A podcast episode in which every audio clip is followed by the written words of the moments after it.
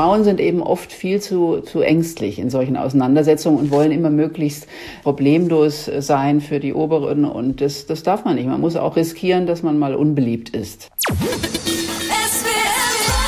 Talk mit Tees. Sprache verändert sich. Das war schon immer so und das wird auch immer so sein. Aber das ist doch noch lange kein Grund, sich darüber die Köpfe einzuschlagen oder aufeinander loszugehen. Petra Gerster, viele Jahre Hauptmoderatorin der 19 Uhr Sendung heute, hat das selbst erlebt und war mittendrin in dieser Diskussion um Wörter und das Gendern. Und deshalb hat sie darüber geschrieben in dem Buch Vermintes Gelände, wie der Krieg um Wörter unsere Gesellschaft verändert. Und mittlerweile wird ja fast alles in Frage gestellt. Von der Frage, wer darf was sagen, bis hin zu der Diskussion, wie viele Geschlechter gibt es. Wir sagen Hallo nach Mainz. Hallo, äh, wohin gleich? Nach Baden-Baden? Ja, wir, wir, sind in Baden-Baden. ja, genau. Ich weiß nie, Mainz, Baden-Baden oder, ja, genau. Irgendwo, ja. irgendwo in Deutschland. gut, ich könnte auch auf den ja, Bahamas sein und es wird keinen Unterschied ja, machen. Ja. Wie dicht die Welt Morgen. zusammengerückt ist, oder? Ja, ich wollte nur noch ergänzen, ja genau, äh, dass das Buch, äh, dass ich das mit meinem Mann zusammengeschrieben habe, mit Christian Nürnberger. Da, da kriegen Sie um richtig, Gottes Willen, ja, da kriegen Sie richtig Ärger. Ärger. Absolut, nein, das, das kann er überhaupt nicht haben, wenn es verschwiegen wird. Und soll ich Ihnen was sagen? Zu Recht. Ja, zu Recht. Ja, muss ich, muss ich auch sagen, ja. Also Ehre, wem Ehre gebührt. Wir haben das zusammen geschrieben. Er hat sogar vor mir angefangen, weil ich ja auch noch bei der Heute war ähm, und noch meinen Abschied vor mir hatte und äh, da auch ein bisschen Stress. Also bin ich sogar erst später eingestiegen und dann, äh, ja, dann haben wir wie verrückt geschrieben den ganzen Sommer über. Haben wir auch gleich schon ein bisschen Fachjargon mitbekommen bei der Heute. Ja, so die heute. Ja, ja, ja, genau. Ich war noch ja. bei der Heute. Ja, ja, leider Tempi Passati. ja, der aber auch die Heute alleine. Ja, so heißt es bei uns. So wird man ja, der, diese in Klammer, die Sendung heute natürlich. Ja, aber wir sagen die heute. Ja, ja. Ja, wir sprechen letztendlich am ersten Advent miteinander. Mhm. Ein wichtiger Termin für Sie, ein wichtiges Datum, auf das Sie sich immer freuen. Also in meiner Kindheit war das ganz wichtig, weil bei uns der erste Advent im Grunde der äh, höchste Feiertag außer also vor Weihnachten war. Und ähm, äh, da kamen immer, wir waren ja eine große Familie mit vier Kindern und äh, da waren dann alle da ich war ja die Jüngste und äh, für mich war das auch ganz herrlich. Da wurde die, die, die, der, der Tisch ausgezogen und dann war die Großmutter noch da und dann, wie meine Schwestern dann schon ähm, Männer, also Ehemänner hatten oder Freunde, waren die dann auch mit am Tisch und dann waren wir 13 bis 15 Personen und dann wurde der Dresdner Christstollen angeschnitten und alle Räuchermännchen aufgestellt, die meine Mutter, die war ja Dresdnerin, die bei uns, die habe ich auch jetzt zum Teil geerbt und hege und pflege sie, aber auch ein paar neue dazu bekommen und die Korrendesänger und so weiter. Also das war eine riesige, schöne Tafel mit Kerzen und Pyramiden natürlich und Stollen und ich habe das versucht, so ein bisschen die Tradition zu erhalten für meine Kinder, aber jetzt sind die aus dem Haus und äh, auch nicht da. Also wir machen da nicht so viel, außer dass wir ein Stück Stollen essen. Der erste Advent in Worms war das damals dann. Ja, und dann sind Genau. Sie ja einmal ein bisschen durch die Welt gegangen, Paris und USA und dann in Mainz irgendwann mal gelandet. Ja, also von, von Konstanz aus, wo ich studiert habe, Konstanz am Bodensee. Ich war da lange immer am Rhein, Worms, Konstanz, Köln. Da habe ich ja dann angefangen beim WDR mit meinem Beruf, also erst beim Kölner Stadtanzeiger und dann WDR, ja. Und von da nach München. Dann nicht mehr, dann nicht mehr rein, ja. Haben ja. Sie aber auch die ganzen schönen Städte ausgesucht. Aber gut, Ja. das sind die Städte, wo alles passiert hat. Ne? Ganz, ja, ich habe mich hier wirklich auch immer wohlgefühlt. Also Konstanz war klein und aber auch so geschichtsträchtig und eine sehr schöne Studentenstadt und der Bodensee natürlich wunderbar und dann die Nähe zur Schweiz und nee, das war, war ja, waren alles tolle Städte. Und Sind, ich, und, sind. ich, und ich weiß, auch Slavistik war noch dabei in Konstanz, Ja, ne? neben ja, Literaturwissenschaft ja und Germanistik. Ja? Sehr gut, sehr gut vorbereitet. Ja, ja, ich meine, Entschuldigung, ich würde mich gar nicht anders trauen. Ja, es war ja auch eine ganz neue Uni, muss man dazu sagen. Die ist ja erst 68 gegründet worden. Das war so aus äh, bunt bemaltem Beton ist die äh, und äh, mit Blick, also oben auf so einem kleinen Hügel gelegen äh, über, über Konstanz und mit Blick auf den Bodensee. Und da kamen auch so die sehr, sehr gute Literaturwissenschaftler zusammen und ähm, unter anderem auch für die Slavistik und für die Germanistik, der Professor Preisendanz, bei dem ich dann studierte. Und das war, das war ähm, schon, schon sehr, ein sehr guter Ort für mich damals zum Studium. Also dieses Buch Vermintes Gelände. Das Gendern war Anlass auch ein bisschen für dieses Buch. Sie haben es in der Heute-Sendung gemacht, oder wie Sie sagen, Ja. in der Heute. Ja, ja, Erwartungsgemäß gab es da ein paar Reaktionen. ja. Die waren schlimmer als erwartet, denn Sie hatten garantiert mit ein bisschen auch was gerechnet. Ja, ähm, ja, ich habe schon mit Reaktionen gerechnet, auch, auch natürlich aus dem Haus. Wir haben natürlich vorher auch schon äh, lebhaft diskutiert, auch in der Redaktion waren ja keineswegs alle dafür. Also äh, die, die, die Diskussion, die sich in der Gesellschaft vollzieht, die gab es auch bei uns natürlich im ZDF. Und äh, ich habe es aber dann einfach gemacht und war auch ähm, die Einzige in der Heute. Heute ist es meine, macht es meine Nachfolgerin auch, zu meiner Freude, Jana Pareiges, aber die anderen nicht. Ja. Und die dürfte ja auch gar nicht mehr zurückgehen jetzt. Das, ja, das ja naja, nee, das okay, hätte schon sein können. Aber sie ähm, äh, macht es aus voller Überzeugung auch. Und äh, insofern, ähm, ich finde das auch gut, weil das auch, äh, die Medien sind da auch ein Abbild der Gesellschaft und wollen es auch sein. Und auch in den Medien ist es ja nicht einheitlich und die einen gendern und die anderen nicht. Und das finde ich vollkommen in Ordnung und so soll es auch sein. Es will ja niemandem, äh, niemand jemandem was aufoktroyieren, oktroyieren und ähm, oder äh, was vorgeben, sondern jeder muss es machen, wie er es für richtig hält. Und das war auch die Haltung unseres Chefredakteurs, dass wir gestandene JournalistInnen sind, die das selber beurteilen sollen und können. Und ähm, das fand ich sehr gut, eine sehr liberale Linie. Also um die Spaltung der Gesellschaft auch mal äh, deutlich zu machen, was kamen denn tatsächlich für Kommentare? Wie groß war diese Bandbreite? Also manchen hat es körperliche. Qualen verursacht. Ja, ein Freund von uns sogar. Ein, sogar ein, das? Ein Professor, ja genau. Es sind vor allem die älteren Herren, die sich äh, wahnsinnig schwer tun damit oder was heißt schwer tun, die sich auch regelrecht empören und in, in Wut geraten und ähm, äh, und äh, ja, die haben ja auch vornehmlich äh, geschrieben. Also ich bin ja nicht in den sozialen Medien. Insofern habe ich den Shitstorm, den es auch gab, gar nicht so direkt mitbekommen, nur indirekt. Ähm, und äh, habe also mehr die Briefe bekommen von denen, die noch Briefe schreiben. Und das äh, hat mir aber schon gereicht, weil dann war ich schon gut beschäftigt mit Antworten. Äh, oh, das war, also da war ich wirklich äh, jeden Tag so sechs Briefe, die man auch, ähm, die auch so waren, dass man sie beantworten konnte. Also höflich in der Form, aber hart in der Sache. Ähm, die Unverschämten habe ich natürlich äh, in den Briefkorb geschmissen. Wo mal eine Dame schrieb ja, ähm, Dame in Anführungszeichen, ich ich würde jetzt sicher auch Briefkörbin sagen. Ja, äh, der habe ich aber sogar geantwortet. Und was haben Sie geantwortet? ähm, ich habe so viel geantwortet, dass ich das äh, nicht. Ja, ich meine, die Briefkörben ist ein typisches Beispiel, muss man sagen. Das sind so Sachen wie äh, auch in der FAZ zu lesen mit Bürgerinnen, Meisterinnen, Amt und so. Also, also es sind in einfach einem Wort, stimmt. Schamlo ja, ja, ja. ja, ja, es ist einfach, äh, was es gar nicht gibt. Es sind einfach schamlose Übertreibungen, äh, die dazu dienen, das Gendern lächerlich zu machen, ganz klar. Das, aber so arbeitet jeder, der irgendwas lächerlich machen will, dass er eine Sache ad absurdum führt. Das ist eine bekannte, äh, ein Repa äh, bekannter rhetorischer ähm, Kniff und ähm, ist ja okay, wenn, wenn das Leute sich Spaß dran, ähm, sich da einen Spaß draus machen. Aber ähm, es geht dabei geht es natürlich nicht. Das Gendern geht natürlich nicht darum, dass man alles jetzt verweiblicht oder überall ein Sternchen im Plural einführt, sondern es ist ganz klar einfach begrenzt auf, auf natürlich auf Menschen und auf äh, vor allem auf Berufsbezeichnungen, äh, da Frauen sichtbar zu machen. Denn das ist ja historisch gewachsen. Das generische Maskulinum wird man natürlich immer belehrt von den ganzen äh, emeritierten Sprachwissenschaftlern. Äh, ob ich nicht wüsste, was das generische Maskulinum sei, ja, weiß ich schon.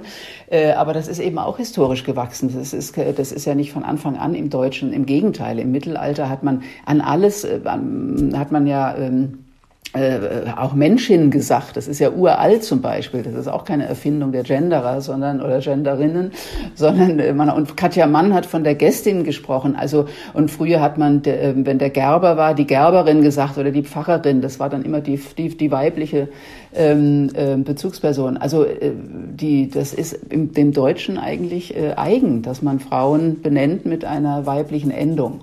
Und das generische Maskulinum ist eine sehr junge Erfindung eigentlich der 80er Jahre, 60er oder 80er Jahre des, äh, genau, des letzten Jahrhunderts.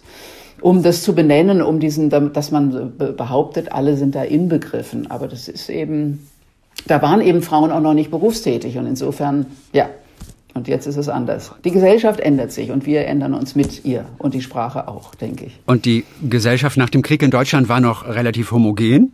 Ne? Genau. Aber ist klar, unsere Gesellschaft hat sich radikal verändert. Also kein Wunder, dass sich die Sprache verändert oder genau. auch verändern muss. Das ist, das ist, glaube ich, auch dieser Wandel, der vielen Angst macht. Also ich, wir sind, wir leben nicht mehr in dieser Gesellschaft der 60er Jahre, die weitgehend äh, homogen war, weiß, äh, dominiert natürlich und ähm, biodeutsch, sondern wir leben in einer multikulturellen, multi religiösen und sogar multigeschlechtlichen Gesellschaft und das erzeugt Konflikte und, und Diskriminierungen und da muss man darauf reagieren. Und das, was so aktuell an Wörtern geändert werden soll, das vergessen viele, das hat es ja schon immer gegeben. Ja. Ne? Also die heutigen Erwachsenen zum Beispiel, die haben ja auch schon so einiges hinter sich, was sie aber vergessen haben. Was fällt ihnen sofort ein? Was haben wir früher gesagt? Das Fräulein zum Beispiel, mit dem ich noch aufgewachsen bin.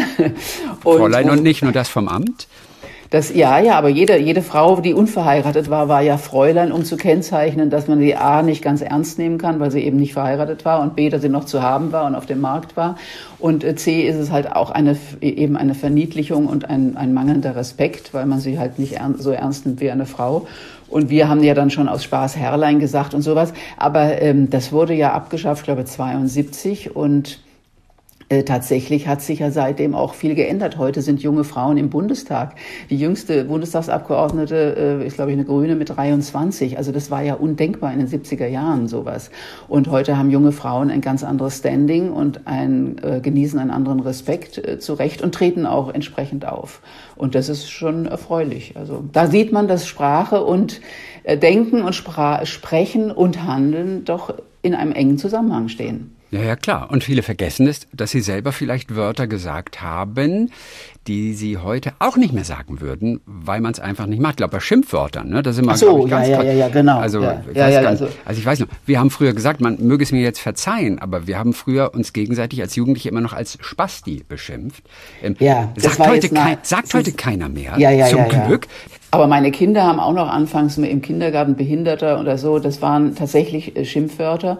Und wir haben natürlich, oder früher in meiner Kindheit wurde ein körperlich behinderter Mensch Krüppel genannt, ohne Probleme und äh, ein geistiger äh, Idiot oder Depp oder irgendwas äh, und, und die Klapsmühle, das ist die Psychiatrie bei die Klapsmühle. Und dass wir das alles nicht mehr sagen, das ist doch ein enormer Fortschritt. Das ist einfach ein, ein Prozess der Zivilisierung und das finde ich sehr positiv. Und das wollen wir nicht vergessen, dass wir alle so einen Wandel schon mitgemacht haben. Aber das vergisst man eben. Insofern einfach ja, mal. Bisschen, und, äh, man ja. vergisst es einfach. Wir vergessen vergisst, ja gerne alles. Ja, genau. Und, und wie, und wie, auch wie, wie, wie hoch die Emotionen schlugen, überhaupt in den 70ern, als ich äh, jung, junge Feministin war, wie, da ist, da war auch schon, da waren auch schon solche Hassreaktionen auf, auf Emanzen, ne, die Emanze, die hässliche Emanze, die keinen Mann abkriegt. Das war ja das absolute Klischee. Frauen, Emanzen sind zu hässlich oder lesbisch oder sonst wie frustriert und, und kriegen keinen Mann ab und deswegen sind sie. Also wir, das haben wir alles schon erlebt oder auch mit der Rechtschreibreform und so. Und ähm, deswegen ist es auch, ähm, muss man, glaube ich, auch diese, jetzt diese Aufwallungen als, ähm, glaube ich, als vorübergehendes Phänomen betrachten und das wird sich hoffentlich alles auch wieder beruhigen mit, der, mit den Jahren. Aber nur, wenn man es anspricht. Auch nur, wenn man mal eine Diskussion Aber, vom Zaun, ja, vom genau. Zaune haut. Ne? Dazu soll unser Buch auch beitragen, dass wir diese Diskussion führen und nicht nur uns beschimpfen gegenseitig, sondern dass man auch mal ein Argument ähm, abwägt äh, und, und die andere Seite hört. Und das, wir sind ja sowieso nicht Aktivisten einer Seite oder AktivistInnen, wie soll ich sagen, sondern ähm, versuchen eben beide Seiten zu verstehen, weil wir auch selber, also ich habe auch das, das Sternchen selber noch vor fünf Jahren, äh, hätte ich, äh, habe ich es abgelehnt. Wir haben in unserem letzten Buch, haben wir noch geschrieben, wir, wir benutzen eben nicht das Gender-Sternchen, sondern versuchen beide Formen zu nehmen, aber da oder wenn es uns zu viel wird, sozusagen mit dem generischen maskulinen Sinn, aber dann alle gemeint. Aber das würde ich heute nicht mehr machen.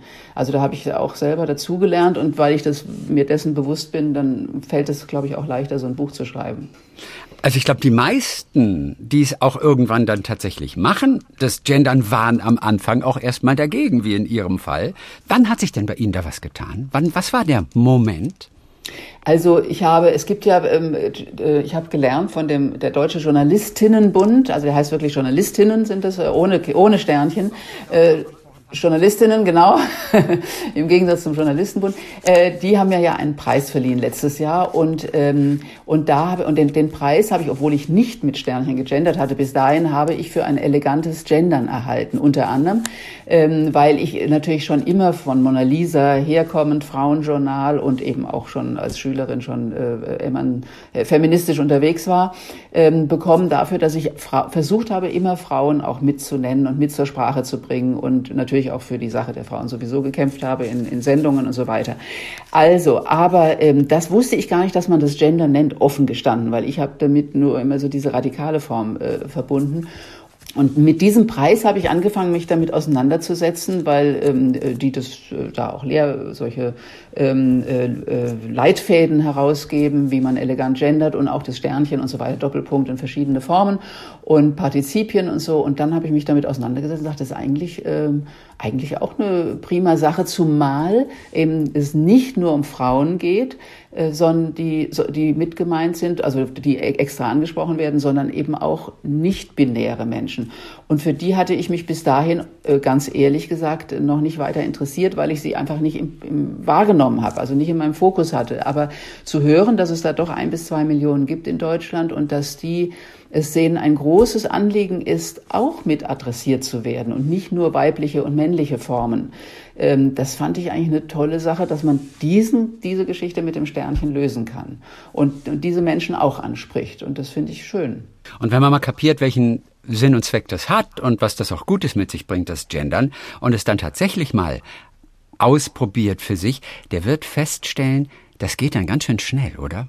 Ja, also ich so pri privat äh, vergesse ich es schon auch öfter nochmal. Ja, muss man aber, ja immer machen, wie man möchte. Ist ja, ja auch gut. genau, genau. Aber ähm, ich denke auch, und wenn man und äh, es kann natürlich aber auch sein, und deswegen bin ich da auch völlig offen. Ich denke, wir sind in einer Experimentierphase. Ich verstehe auch Leute, die sich dagegen wehren, weil es nun mal ungewohnt ist und es ist eben auch ein, ein bisschen ein Stolpersternchen, ähm, äh, dass man sich da erstmal schwer tut, auch aus ästhetischen Gründen und so weiter. Es gibt ja die verschiedensten Argumente.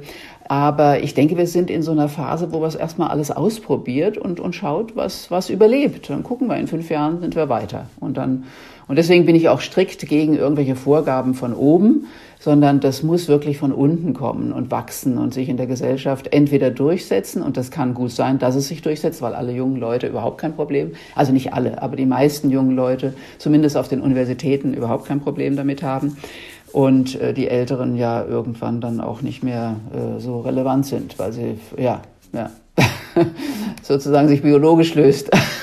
Also es wird sich entweder durchsetzen oder aber auch nicht und dann ist es auch in Ordnung. Also Sie waren vor Ihrem Mann auf jeden Fall dran, mit dem Sie das ja zusammen geschrieben haben, dieses Buch. Mit dem Gendern, auch, ja, ja. Ja, beim der Gendern, war, der war auch zu äh, äh, dagegen Ja, der mochte das auch nicht so. Aber dann, wie er dann, aber der ist umgeschwenkt, wie er dann gesehen hat, was ich für Briefe bekommen habe und wie sich diese belehrenden älteren Herren aufgespielt haben und mich da wie so ein junges Mädchen zurecht gekanzelt haben und äh, abgekanzelt haben und das hat ihn so empört, dass er sagte, so jetzt gendere ich auch aus Solidarität. Und das war beim Abendessen. Und das war beim Abendessen, genau, ja. Und dann äh, haben wir überlegt, da sagte er, du musst da ein Buch drüber schreiben, um das, weil ich auch doch auch bedrückt war oft und, und mir das auch ein bisschen viel wurde. Und ähm, dann habe ich das überlegt und dachte, ja, das ist doch zu wenig für ein Buch. Und dann haben wir aber auch gedacht, diese Diskussion ist größer. Das Gendern ist ja nur ein Teil einer größeren Debatte in der Gesellschaft, äh, in der es eben auch um Teilhabe geht, um Teilhabe von Minderheiten, die bis jetzt ähm, eigentlich auch sprachlich und so ausgegrenzt werden. Und ähm, ja, und dann haben wir gesagt, dann machen wir das zusammen, weil das äh, war dann auch zu viel und ja, sollte auch frühzeitig fertig werden. Und dann so ist das Buch entstanden, Vermintes Gelände.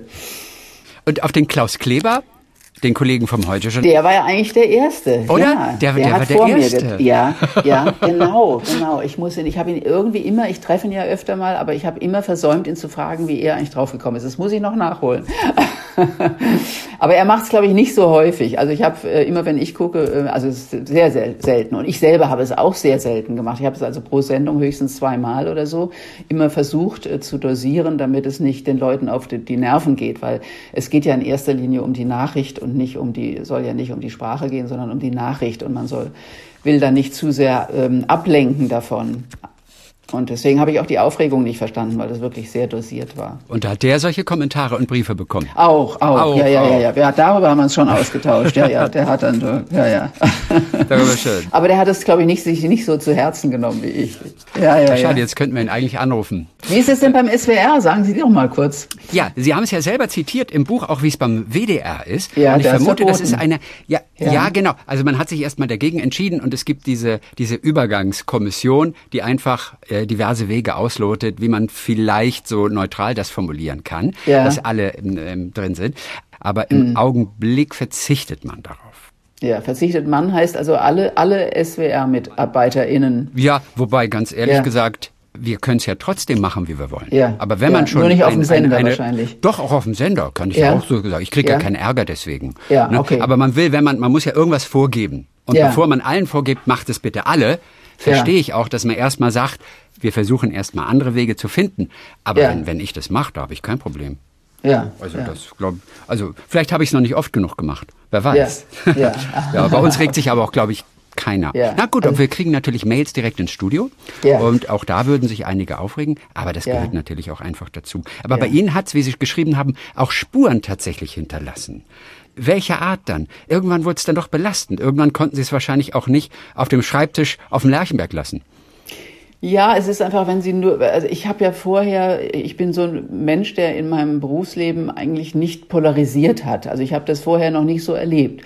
Ich meine, wir haben bei Mona Lisa natürlich nach irgendwelchen Scheidungssendungen, habe ich auch mal böse Briefe bekommen von irgendwelchen Ehemännern, die das Gefühl hatten, wir hetzen die Frauen auf oder so. Aber das war so vereinzelt, das äh, war nicht weiter.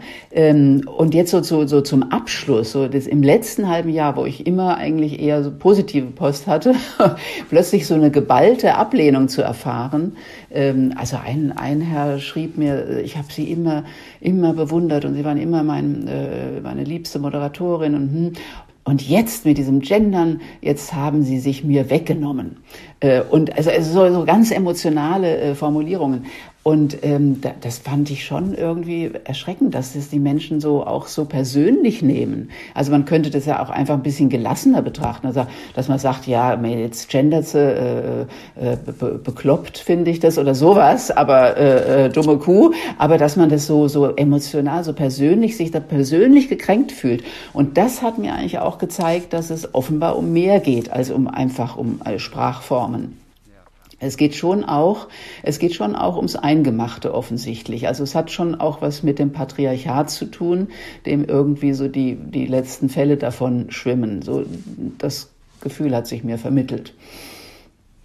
Wobei oft Die ist ja, Privilegien, die Privilegien des alten weißen Mannes, sage ich jetzt mal in Anführungsstrichen. Und oft sind, sind es ja nur Symptome. Da laufen ganz viele Dinge schief privat einfach. Und das ist einfach ein willkommenes Ventil. Ne? Man glaubt, Auch denn das, es geht ja. darum, aber in Wirklichkeit Ja. geht es bei vielen Menschen um ganz andere Sachen, um einfach Spannungen, die abgebaut werden müssen, aus den Ja. diversesten, auch privaten Gründen ganz oft. Ne? Auch das, ja. Und dann gibt es natürlich auch noch die Rechte, also die, die extreme Rechte, also AfD und Konsorten, äh, die ja da auch einen wirklichen Krieg führen. Also auch äh, mit dem äh, VDS, Verein Deutsche für deutsche Sprache und so, also wirkliche Kampagnen gefahren werden und, ähm, und Leute also auch übelst äh, beschimpft werden und runtergemacht werden, also wo richtig auch gehetzt wird. Und da wird auch Politik mitgemacht. Und das muss man auch sehen. Das ist, äh, da geht es schon um, es geht um Macht, ja. Wobei das Krasseste ist ja, man hat ihnen sogar ihre Bücher zurückgeschickt, die sie schon mit Ah, ihrem Mann ja. zusammengeschrieben haben. Stimmt, das Ah, haben gar nicht also erzählt, damit, ja. da geht's aber wirklich heftig. Da geht's aber richtig ab, oder? Ja, also ein ganzer. Stapel von Büchern. Ja, also ich meine, Stapel, so viel habe ich ja gar nicht geschrieben, Nee, aber zwei, so drei zwei, drei ja. äh, habe ich zurückgeschickt. Also äh, in einem Päckchen waren, glaube ich, drei Bücher und sonst waren es zwei, äh, hatten die aber immerhin und ähm, äh, äh, ja, ich glaube, signiert waren sie, glaube ich, nicht. Also die hatten sich die Bücher gekauft und sagten, also immerhin Geld dafür ausgegeben, also aber von jemand, der gendert, möchte ich keine Bücher im Regal stehen haben und haben die dann mit auch noch mit teurem Porto mir zurückgeschickt. Ja. ja, da dachte ich auch, na gut, ja. Und trotzdem haben Sie sich manchmal gefragt, ganz kurz, war es vielleicht doch ein Fehler, das Gendern so offensiv in der Heute-Sendung da durchzusetzen, für sich selbst, ne? Ähm, ja, aber nur, äh, ja, aber das habe ich nur sozusagen in den schwächsten, in den schwächsten Minuten habe ich darüber nachgedacht, weil eigentlich stehe ich äh, schon, äh, stand ich dahinter von, Anf äh, ja, von Anfang an und äh, wenn, gut, wenn es mir natürlich jetzt der Chefredakteur ge- nahegelegt hätte, damit sofort aufzuhören, dann ähm, hätte ich auch gar keine Wahl gehabt. Ähm, äh, mich da kann ich mich ja nicht widersetzen, aber ähm, dann hätte ich es mir, ja, weiß ich auch nicht genau. Äh, Aber, aber so war, hatte ich ja, nee, ich fand es, ich finde es auch im Nachhinein gut, dass ich das gemacht habe und dass ich es durchgestanden habe. Und ähm, ich denke, es hat viel in Gang gesetzt. Ähm, gerade weil es die heute natürlich auch ein, eine zentrale Sendung ist. Und wenn irgendjemand mal in einem Beitrag gendert, das geht dann ein bisschen unter. Aber wenn das jemand in so einer Hauptnachrichtensendung macht, dann bewirkt es was. Das habe ich ja damit auch gesehen. Und das ist ja, äh, das fand ich, äh, insofern hat es auch Zeichen gesetzt. Also das Gendern ist nur eine Geschichte, in der es um Worte geht und die, äh, die, die Deutung dieser Worte und die Deutungshoheit. Mhm. Es geht dann ja hin bis zu der Frage, und Sie zitieren ja auch das Beispiel von Amanda Gorman, die bei der letzten Präsidentenvereidigung in den USA ja. dieses unglaubliche Gedicht ja. vorgetragen ja. hat und die Herzen sind ihr alle zugeflogen. Dann wurde dieses natürlich gleich als Buch veröffentlicht. In den Niederlanden gab es die große Diskussion, darf eine weiße Frau dann das Buch einer schwarzen Frau mit einer, einer Geschichte natürlich auch, einer ganz mhm. anderen Kultur kulturellen Geschichte mhm. übersetzen, wo wir erstmal uns gar keine Gedanken drüber machen. Und plötzlich ja. äh, explodiert das in den Medien und es wird aufeinander eingedroschen. Haben Sie denn mhm. zu diesen ganzen Fragen, die sich in unserer Gesellschaft gerade ergeben, also wenn es jetzt um Worte geht, mhm. haben Sie zu allem mittlerweile eine dezidierte Meinung? Also was ist mit Literatur? Die Frage wird ja auch gestellt. Was ist mit dem Wort, ja, mit dem ja. N-Wort, das wir auch nicht ja. mal mehr aussprechen dürfen, sonst kriegen wir am Ende auch so viel Ärger wie Frau Baerbock, die das ja auch nur zitiert hat. Und trotzdem. das finde ich zum Beispiel, also da habe ich eine dezidierte Meinung. Ich finde, wenn man etwas zitiert und die Anführungsstriche sozusagen, entweder wenn man es jetzt wie wir nur ähm, äh, sozusagen ohne Bild miteinander verbunden sind, dann muss man halt dazu sagen, in Anführungsstrichen, ähm, aber dann muss man es zitieren dürfen dürfen. Also das finde ich dann, da, das finde ich falsch, weil es einfach ein Zitat ist und äh, manche Menschen dann auch gar nicht verstehen, worum es eigentlich genau geht. Also es gibt ja nicht nur das N-Wort, das ist mittlerweile äh, bekannt, aber auch das M-Wort und dann wissen manche schon nicht mehr, was ist jetzt damit gemeint und so. Also das und, ähm, und in Literatur würde ich natürlich auch absolut dezidiert nicht eingreifen, weil Literatur ist Kunst und das käme einer nachträglichen Zensur gleich, die ich nicht richtig finde. Ähm, und vor allem kann man nicht einer älteren Literatur unser heutiges modernes Sprachverständnis auffropfen. Also natürlich hat man äh, äh, im letzten Jahrhundert anders gesprochen oder auch noch, genau, im letzten Jahrhundert noch, ja, ja, auch Thomas Mann oder Musil, bei Musil äh, kommt das M-Wort eben vor. Der, da musste ich gerade kurz überlegen, der, was ist nochmal das M-Wort? Der Kammermoor war das, das gab ja. es, ja, äh, in, in Anführungsstrichen, ähm, der, äh, der da so, so, so ein besserer Butler sozusagen, äh, der da ähm, natürlich aus exotischen Gründen aus dem ähm, Orient oder wo immer äh, ähm, nach Hause gebracht wird bei einem reichen Mann und äh, der, der steht da seitenlang und ähm, das, das kann man nicht nachträglich jetzt äh, zitieren, sondern es ist natürlich auch Ausdruck, Kunst ist immer auch Ausdruck ihrer Zeit und muss auch so gelesen werden. Das Einzige, wo ich vielleicht eine Ausnahme machen, oder das Einzige, wo ich, wo ich es verstehe, dass man eingreift, ist die Kinderliteratur, weil Kinder können nicht abstrahieren. Und dass da zum Beispiel bei Astrid Lindgren äh, aus dem N-König ein, äh, ein Südseekönig wird, das finde ich völlig in Ordnung, weil das ist vollkommen harmlos, da geht nichts verloren und ähm, einem Kind das langwierig zu erklären, das ist ja äh, schwierig. Also das, das finde ich okay. Und, und, und Kinderliteratur wurde übrigens auch immer angepasst an moderne Zeiten. Da wurden dann irgendwelche äh, äh, Shellac-Platten wurden dann irgendwann ersetzt durch normale Platten und dann durch iPods oder so weiter. Also sowas wurde immer schon angepasst, damit die Literatur weiter gelesen wird von Kindern. Ähm, aber ich wollte nochmal zurückkommen auf das Amanda Gorman. Äh, das finde ich ein gutes Beispiel, das haben wir nämlich auch im Buch aufgegriffen, weil man da sehen kann, wie sich so eine Diskussion in den Medien verselbstständigt. Also jeder denkt ja, da hat eine, eine schwarze Übersetzerin, die hat den Stein ins Rollen gebracht, weil die die Frage gestellt hat, warum muss jetzt das, äh, die Rede oder das Poem einer schwarzen Kind äh, aus, mit einer Sklavengeschichte, ähm, äh, aus einer Sklavenfamilie, warum muss das jetzt eine weiße Frau ähm, übersetzen? Und die hat tatsächlich, und dann denkt jeder, ähm, äh, sie hat das sozusagen angegriffen und sie hat tatsächlich nur diese Frage gestellt, weil mit der Begründung, es gibt einfach so viele schwarze Übersetzerinnen, Kolleginnen, die das äh, besser könnten, weil sie, weil sie auch diese mündlichen, diesen Vor, diesen rhapsodischen Vortrag, weil sie das alles ähm, äh, intuitiver verstehen, weil sie eben auch schwarz sind und auch die Geschichte kennen, die Geschichte der Sklaverei und das, äh, das thematisiert ja Amanda Gorman. Ähm, und diese Frage ist ja völlig berechtigt, weil wir, weil auch viele Verlage gar nicht auf dem Schirm haben. Ja, es gibt viele schwarze Übersetzerinnen und die werden gar nicht beschäftigt, weil man einfach in seinem weißen Mainstream ist und einfach nur an die gewohnten Gesichter denkt. So geht's ja, so geht's ja auch beim Fernsehen, wenn man O-Töne äh, einholen will, dass man immer nur an die bekannten Gesichter denkt, meistens Männer, weiße Männer und nicht an andere. So. Und dann hat eine Zeitung daraus gemacht, dürfen jetzt überhaupt nur noch schwarze, schwarze äh, Literaten übersetzen oder Literatinnen. Und diese Zuspitzung, das war eindeutig äh, eine Zuspitzung dieser holländischen Zeitung, die natürlich dann für Empörung gesorgt hat, weil man, weil, weil jeder dachte, jetzt, jetzt sind wir schon so weit, also es dürfen nur noch äh, Mittelalter Männer, dürfen jetzt nur noch mittelalte Männer übersetzen und Frauen nur noch Frauen und wenn man so, dann wird's absurd. Und eine schrieb, jetzt dürfen, darf Shakespeare nur noch von Zeitgenossen übersetzt werden.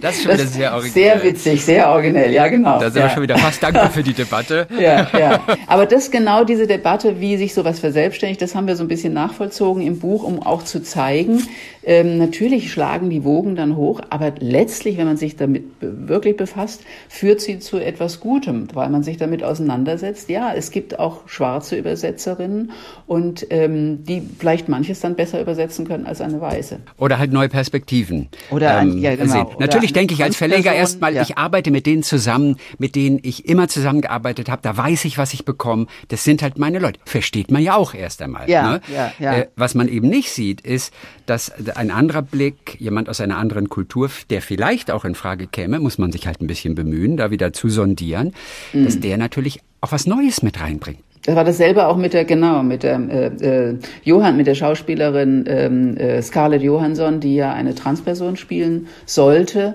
Und äh, dann äh, sich die, die Trans-SchauspielerInnen furchtbar aufgeregt haben, weil es genügend unter ihnen gibt, die das überzeugender hätten spielen können. Da kann man auch sagen, meine Güte, das war ja auch der Aufruf in der Süddeutschen Zeitung, äh, wir sind schon da von den vielen äh, Schauspielern und Schauspielerinnen in Deutschland, äh, queer, lesbisch, schwul, ähm, die sagen, wir müssen unsere, unsere, unsere eigentliche geschlechtliche Disposition müssen wir völlig verheimlichen, weil wir sonst nicht mehr besetzt werden.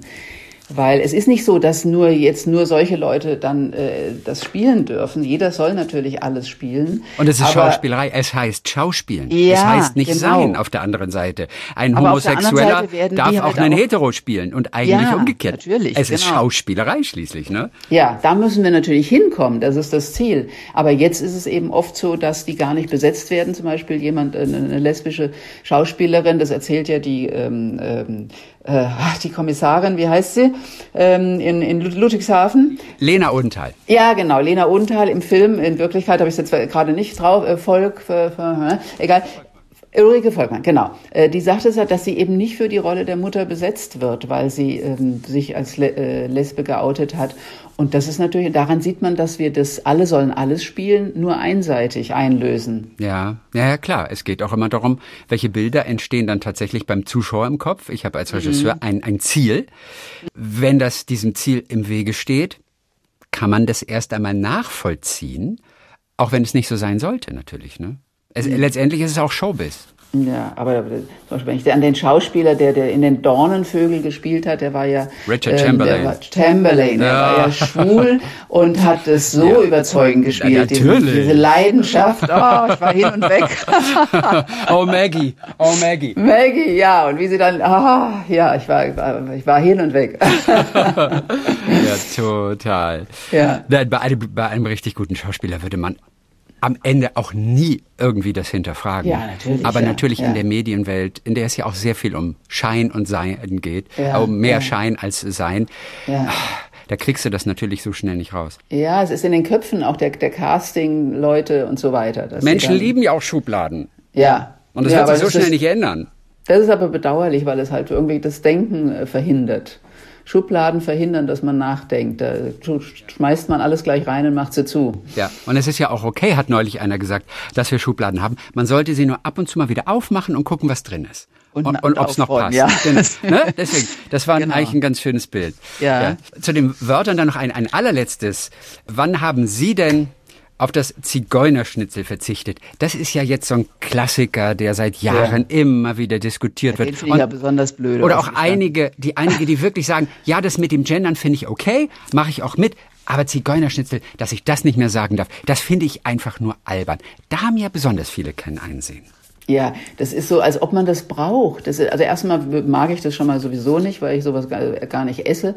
Aber ähm, äh, ich, äh, wenn ich, natürlich habe ich sowas früher gesagt auch. Und Zigeunersoße haben mir gar nichts dabei gedacht und auch Zigeuner gesagt. Äh, aber das mache ich heute nicht mehr, weil wenn, wenn mir Sinti und Roma äh, äh erzählen, dass sie dass sie im Dritten Reich äh, unter diesem, diesem Wort, unter diesem Z-Wort ins KZ kamen und vergast wurden und so und so viele Menschen ihrer Familie verloren haben und dass sie das zutiefst kränkt. Wenn ich das höre, dann brauche ich das, das noch nicht mehr zu benutzen. Wozu? Das, was fehlt mir dann? Dann sage ich eben äh, feurige Soße oder irgendwie Paprikasoße oder Paprikaschnitzel. Das ist doch, das ist so, also es stehen so viele Wörter zur Verfügung. Wenn man darauf beharrt, das ist ja wirklich arm.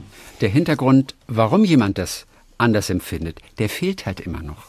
Wir können gar nicht so viel auf die Menschen einreden, um jeden einfach, um jedem klarzumachen, was, was sind die Hintergründe denn eigentlich? Warum fühlen andere Menschen sich angegriffen, herabgesetzt dort? Ja, das ist ja genau. Die, die, die, die, ähm, also es ist, das ist eigentlich das Wichtigste, dass wir das auch Schülern und Schülerinnen in der Schule schon beibringen. Also das, was ich jetzt mal mit dem Schlagwort Empathie bezeichne, dass man sich in eine andere Person hineindenkt und dass man eine andere Perspektive einnimmt. Ich glaube, das ist das Wesentlichste, was unser Zusammenleben erleichtert. Und das, das fängt schon in der Ehe an, dass ich wissen muss, wie etwas wirkt, was wenn ich meinem Mann an den Kopf schmeiße, dann muss ich mich mal auch einen Moment einfühlen können, wie er das empfindet.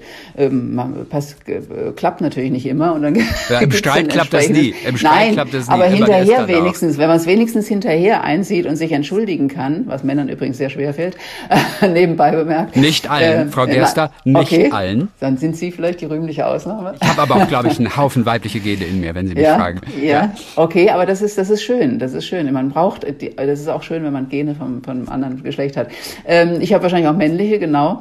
Und ähm, also die, die Perspektive der anderen einzunehmen, das halte ich für ganz, ganz wesentlich. Und dazu gehört natürlich ein bisschen Fantasie und auch Bereitschaft. Und man muss es vielleicht aber auch gelernt haben. Also über Literatur, über Geschichte, aber schon in der Schule, vielleicht über Geschichts- und Sozialkundeunterricht. Ähm, das ist, äh, das ist in diesem wunderbaren Film, fällt mir da gerade ein, ähm, äh, die Do Toten Dichter. Ähm, ah, der Club der Toten der Club Dichter. Der Toten genau, Dichter. mit Robin ja, Williams, der auf den Schultisch steigt. Der übt genau das mit seinen, mit seinen Schülern äh, und Schülerinnen ein. Ja. Gibt es da auch Mädchen oder sind es nur Jungen? Gute Frage, aber ich habe auch nur Jungs Jungen. irgendwie. Nee, ich glaube, es sind Jungs. Das ja, sind ja, genau. nur Jungs. Ja, ähm, und äh, geübt genau das ein. Den Perspektivwechsel. Perspektivwechsel. Deswegen müssen sie auf den, die Tische steigen und von oben mal auf die Welt gucken.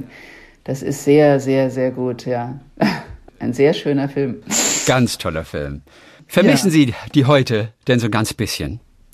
Ja, also ich, bis jetzt hatte ich Gott sei Dank äh, nicht so viel Zeit, weil wir dieses Buch eben haben wir wirklich furchtbar gearbeitet den ganzen Sommer über und habe ich mir geschworen, dass ich nie wieder nie wieder im Sommer ein Buch schreibe, sondern wenn noch, dann im Winterhalbjahr. Aber der Sommer war doch mies genug, der war doch ja, gut stimmt. zum Buchschreiben. Das war das war die, die, der Trost, genau. Ja.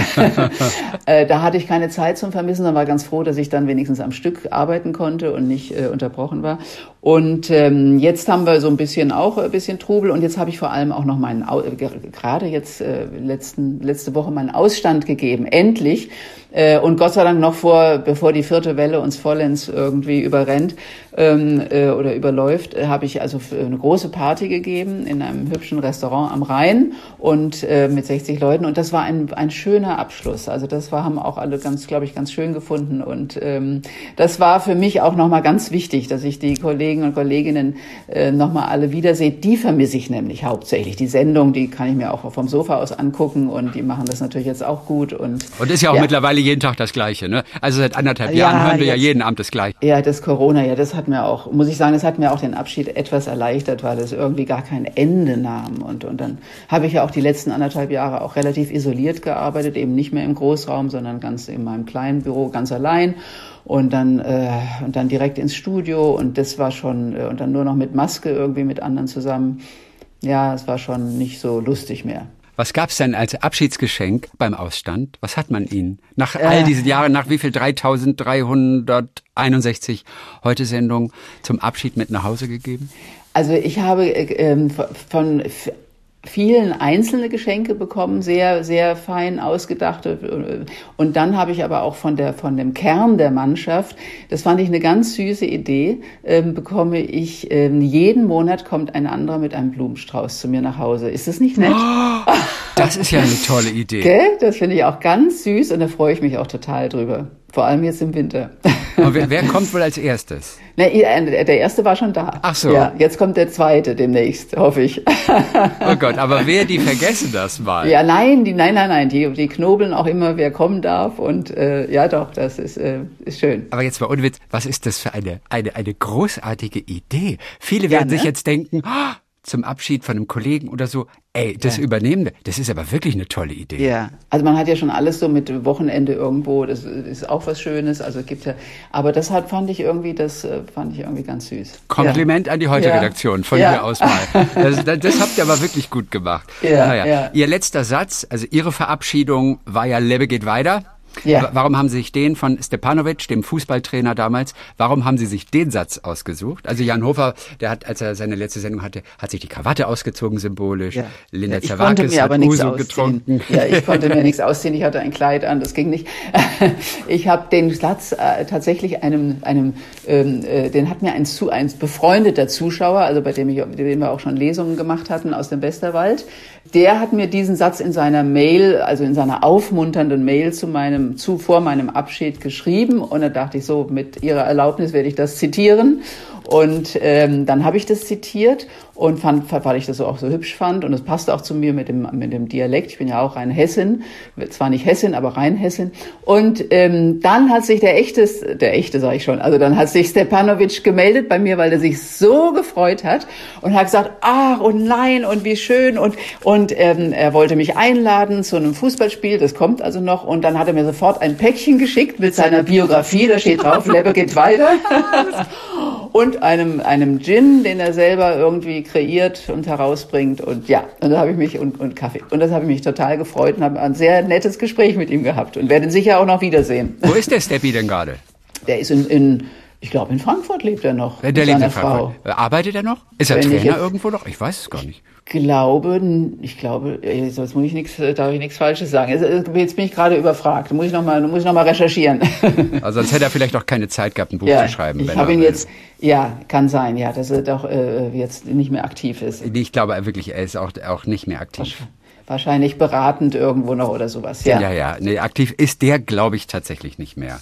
Ja. Ja, ja, erinnern Sie sich denn zum Abschluss noch an Ihre allererste Heute-Sendung? Also ich weiß, die war am 15. Ja. August 1998 ja. und, und, und eine, die Heute-Sendung ist ja was Besonderes und die erste sowieso und alle gucken auf einen. oh, ich war so aufgeregt. Ja? ja? Ja, furchtbar, furchtbar. Es war, äh, ich kam ja von Mona Lisa und hatte da meistens ja Aufzeichnungen. Wir hatten immer freitags Aufzeichnungen für Sonntag und nur ganz selten mal Live-Sendungen gemacht und insofern war ich das nicht gewöhnt. Also das ist schon was anderes und dann zwei Millionen, dann fünf oder sechs Millionen.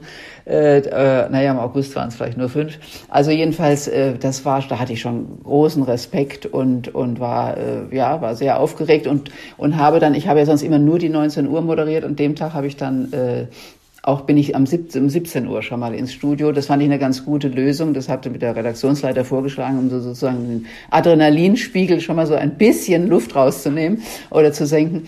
Ja, und ähm, ich hab, weiß nur noch, dass ich mit so dass es, äh, ich in die Redaktion kam und da war dieses schreckliche Bergwerksunglück in Lassing, war da ein paar Wochen vorher geschehen. Und an dem Tag, an dem ich meine erste Sendung hatte, hatte die Sonde, die da nach verschütteten, immer noch verschütteten neuen Bergleuten suchte, ähm, dann ergeben, dass äh, die tot sind, ähm, weil keine, keine Luftblase war. Und das war sozusagen meine erste große Nachricht. Und da dachte ich, oh Gott, jetzt der erste Auftritt gleich mit so einer Nachricht. Und willst du das jetzt wirklich zehn Jahre oder wie lange machen?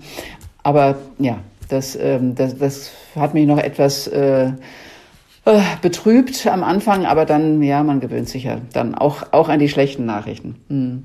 Aber ein schwerer erster Tag. Noch Ja. cleverer wäre gewesen vom Redaktionsleiter, wenn er Ihnen um 16.55 Uhr Bescheid gesagt hätte. Ach du Peter, mach doch gerade schon mal die 17 Uhr mit. Hier sind die Texte. Ja, ich weiß nicht. Nee, nee aber wir, und wir schreiben ja selber die Texte. Wir sind ja nicht Sprecher. Ja, ja. Es war immer wichtig, aber ich immer, war mir wichtig zu betonen. ja, Im Unterschied zur Tagesschau. Aber da ist es jetzt, glaube ich, auch anders. Ne? Sind jetzt auch Journalistinnen. Ja, ich glaube schon. Journalisten, Aber so ja. ganz sicher bin ich da auch nicht, Na, wer 20 was wann Uhr. wo schreibt. Aber Ja, ja. 20 Uhr glaube ich noch nicht. Ja, aber. ja. Petra Gerster, Ja. dann herzlichen Dank für heute. Sie haben zusammen geschrieben mit Ihrem Mann Christian Nürnberger dieses Buch Vermintes Gelände, wie der Krieg um Wörter unsere Gesellschaft verändert. Und das Schöne ist ja, das sind Themen, mit denen hat jeder von uns zu tun. Es sind Wörter, es sind Sachverhalte, es sind Fragestellungen.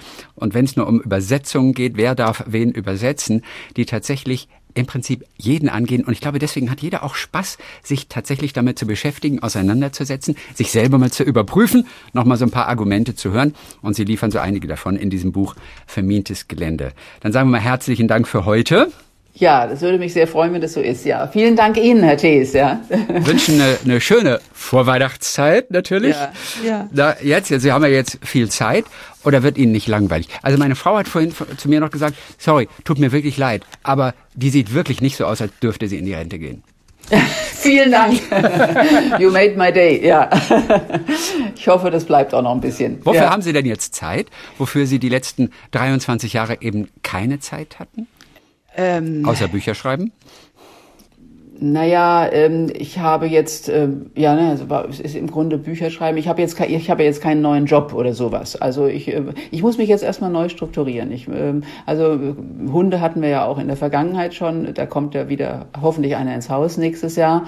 Äh, das erfordert auch Zeit. So ein vierbeiniges Baby, ähm, das ist ja äh, fast wie ein Kind, muss man auch erziehen und viel Geduld haben und viel Aufmerksamkeit widmen. Ja, und dann, äh, dann schaue ich mal. Dann bin ich in so ein paar Gremien, bin ich noch aktiv und ähm, mal gucken. Ach, mir Ich fällt gerade noch ein. Sie haben in einem Medienmagazin, war das glaube ich, da haben Sie mal gesagt, was ganz wichtig ist, nicht ohne Courage sein, wenn es darum geht, sich bei den Oberen in die Nesseln zu setzen. Wie zum Beispiel? Wo haben Sie sich schön in die Nesseln gesetzt? Ja, das äh, sind jetzt Interna, die ich nicht, Oh, oh die sind jetzt herrlich. nicht mehr oh, sind wir ganz. Ohr für. Super. Aber ich habe, äh, das habe ich schon oft geschafft, mich in die Netze zu setzen. ja, äh, da, das, ja, ja, doch, ähm, das, ähm, da darf man nicht zu ängstlich sein, weil man sonst auch, äh, auch nichts erreicht. Also ähm, das ist, ist schon wichtig. Und Frauen sind eben oft viel zu, zu ängstlich in solchen Auseinandersetzungen und wollen immer möglichst ähm, problemlos sein für die Oberen. Und das, das darf man nicht. Man muss auch riskieren, dass man mal unbeliebt ist. Dann geben Weile. Sie mir nur eine Sache. Was haben Sie erreicht? Na, dass ich zum Beispiel so lange auf dem Schirm geblieben bin. Das war vor mir, war, hat es noch keine Frau geschafft in der Primetime. Das heißt, die Idee war nicht von den Chefs alleine. Man muss sich auch melden und sagen, Leute, Ja, man muss zumindest, man muss sein, seine, seine Standfestigkeit muss man unter Beweis stellen, ja. Und sich äh, nicht sozusagen äh, irgendwie wegloben lassen oder so, was ja mit ganz vielen passiert, auch heute noch. Frauen, die über 50 sind, die dann so langsam verschwinden vom Bildschirm. Und das ist eigentlich nicht nötig. Petra Gerster, herzlichen Dank für heute und viele Grüße nach Mainz. danke Ihnen, Herr Dees. Ja, tschüss. Talk mit Tees.